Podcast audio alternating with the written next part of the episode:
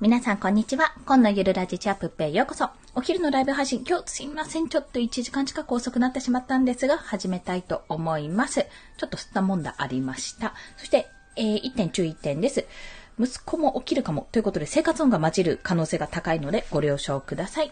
ということで、本日ですね、クラウドワークス、クラウドソーシングのサービスですね、における、クラウドワークスにおける、Kindle 表紙デザインの案件が、あ、なんか最近こういう変化見えたなっていうところがありましたので、そちらについてお話ししたいと思います。というのも、私、あの、自分でですね、今、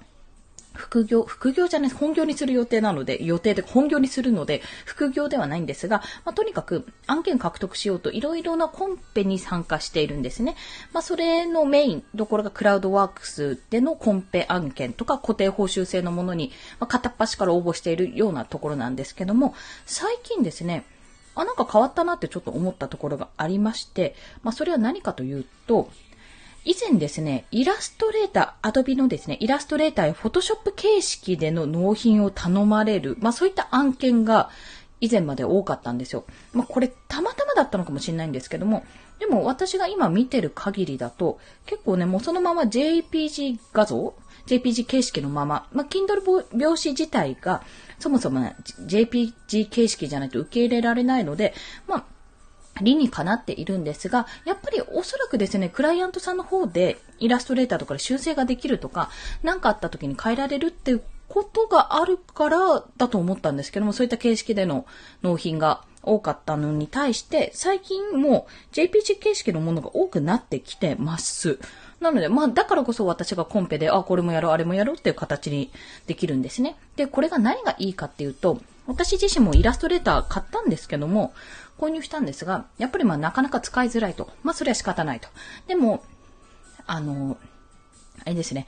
JPG 形式だと、キャンバー使えば一発で作れるんですよ。で、キャンバっていうのは CANVA、キャンバーという無料ツールのデザインツールなんですけども、まあ、これブラウザでもスマホのアプリ版でもありまして、もうなんていうのかな、もういろいろ文字入れもできるし、写真素材もあって写真使えるし、もちろん自分の素材ですね、自分で拾ってきた素材とかを使うこともできると。で、文字の、なんていうんですかね、うんと、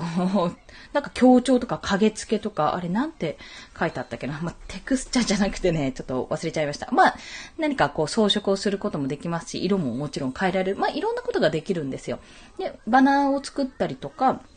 それこそ私は、えっと、ヘッダーを作ったり、アイコン作ったりっていうのをすべてキャンバで行っているんですけども、まあやっぱりちょっと手軽なので、イラストレーターをちょっと練習しつつ、キャンバであの仕事をしつつっていうような形でやらせてもらってるんですが、やっぱなかなかに使い勝手がいい。そしてシンプルなので、まあ、イラストレーターの方がもっとこういったことができるってことはあるんですが、まあ、これでも大丈夫っていうものであれば、全然キャンバで収まるんですよ。しかも無料でできる。で、個人的にはね、有料プランの方がおすすめなんです。なぜかというと、まあ、月に1000円、年払いだと1万2000円なので月に1000円で使えるんですが、これの何がいいかって、使える素材がね、全然増えます。フォントもだし、素材もだし、あと、使える機能ですね。機能が多いので、実際に自分が案件を取得するとか、あと自分のこの探す手間を省きたいっていう考えでしたら、キャンバは無料じゃなくて有料にした方がいいです。そっちの方で少しでも食っていきたいんだったら、全然その投資は惜しみなく使えるはず。月に1000円ですからね。で、まあそんな形で作っているんですけども、なので今回その結構クラウドワークス界隈で JPG 形式、要は修正のいらない、まあ修正をするとしてもこのデザイナー側で修正をして、それを納品するっていう形式に変わってきているので、もし皆さんで、あ、なんかできるかな、できないかなって、あ、なんかイラストレーター持ってないしなっていうような形でね、諦めていた方は、全然やれるようになりましたので、もしよろしければコンペにコンペとか、あとは固定報酬制のね、そういった案件に応募してみるのはありだと思います。というのも、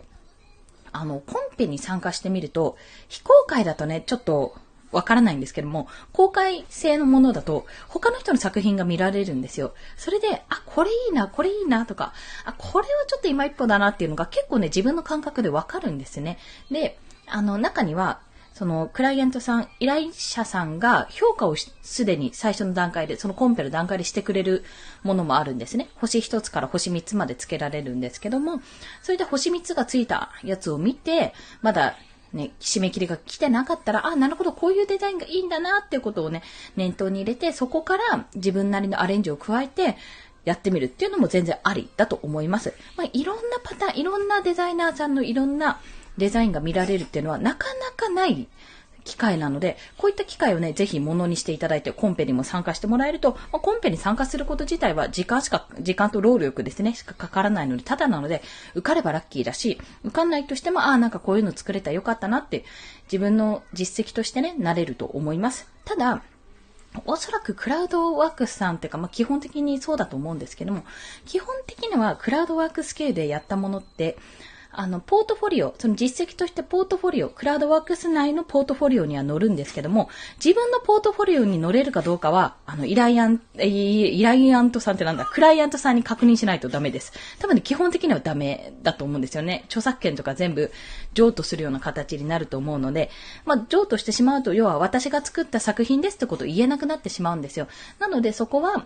個人的に直接ちょっと確認をしてもらって、まあダメだったらダメでそっかってことで、まあこんな風なデザインを作ったよっていう、まあいろいろ隠してね、いろいろ隠してもう一回やるか、もしくはそれをね、利用して、また今度違ったね、デザインをやるときに、その型だけを使ってね、やってみるとか、色味をもう一度それで試してみるとか、そういった使い方をしてみると良いかもしれません。で、もし自分の実績、ポートフォリオにしていいよ、名前出していいよってことであれば、ラッキーっていうことなので、まあそこは大いに活用していきましょう。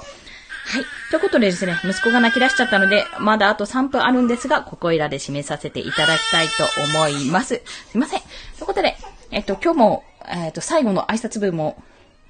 カットする？いや、泣きやんだ。泣きやんだな。泣きやんだのよくわからないな。はい。ということで、もしよろしければね、あの、この放送いいねって思われた方、いいねボタンを押していただけると嬉しいです。また、あの、朝昼晩と今日はちょっと遅くなってしまったんですが、ライブ配信昼には行ってます。朝昼晩と通知が届きますので、よろしければフォローもお願いいたします。ということで、ミルクあげてきます。コンでした。では、また。